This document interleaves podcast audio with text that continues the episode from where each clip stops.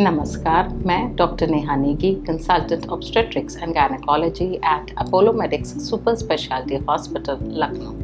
आज हम calcium supplementation during pregnancy and lactation के बारे में बात करेंगे। प्रेगनेंसी के समय डिफरेंट न्यूट्रिएंट्स की डाइटरी रिक्वायरमेंट बढ़ जाती है। dietary intake of such nutrients among the Indian women is significantly below the recommended dietary requirement.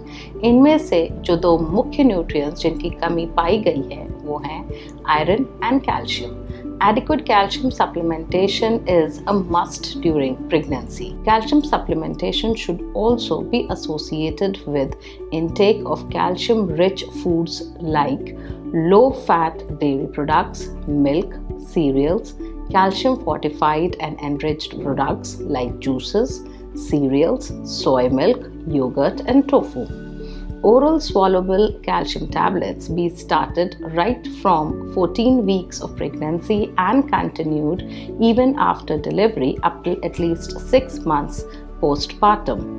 One calcium tablet be taken with the morning meals and the second with the evening meals. It is not advisable to take both the calcium tablets together. Calcium tablets should not be taken on empty stomach as calcium may cause gastritis. Calcium and iron folic acid tablets should not be taken together because calcium inhibits the absorption of iron. Calcium tablets should contain vitamin D also because vitamin D enhances the absorption of calcium. तो आज हमने देखा और जाना कि calcium supplementation pregnancy और lactation में क्यों इम्पोर्टेंट है और इसको लेने का सही तरीका क्या है थैंक यू